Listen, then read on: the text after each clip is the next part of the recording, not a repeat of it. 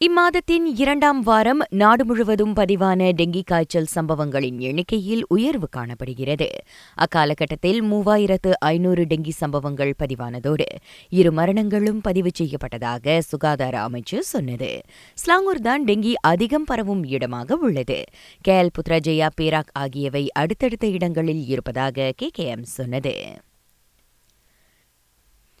தைப்பூசத்திற்காக rapid bus நிறுவனம் Selangor பத்துமலைக்கும் Penang அருள்மிகு பாலதண்டாயுதபாணி ஆலயத்திற்கும் இலவச பேருந்து சேவையை வழங்குகிறது.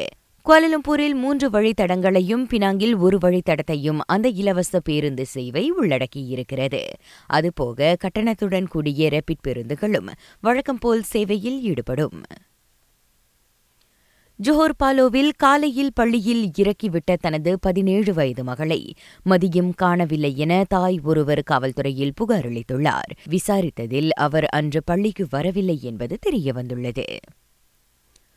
ஸ்லாங்கூர் ஸ்ரீகும்பாங்கானில் மாற்றுத்திறனாளி பெண் ஒருவர் கொல்லப்பட்டதாக கூறப்படும் சம்பவம் தொடர்பில் மூன்று பெண்கள் உள்ளிட்ட எழுவர் கைதாகியுள்ளனர். ஜோஹர் ஸ்ரீ அலாமில் தமது வங்கிக் கணக்கு குற்றச்செயலுக்காக பயன்படுத்தப்பட்டிருப்பதாக தொலைபேசியில் வந்த அழைப்பை நம்பி நிறுவனம் ஒன்றின் இயக்குநர் இரண்டரை லட்சம் ரிங்கிட்டை பறிகொடுத்துள்ளார். காவல் அதிகாரி மற்றும் மோசடி பதில் மைய அதிகாரிகள் போல் அவர்கள் தங்களை அடையாளம் காட்டிக் கொண்டிருக்கின்றனர்.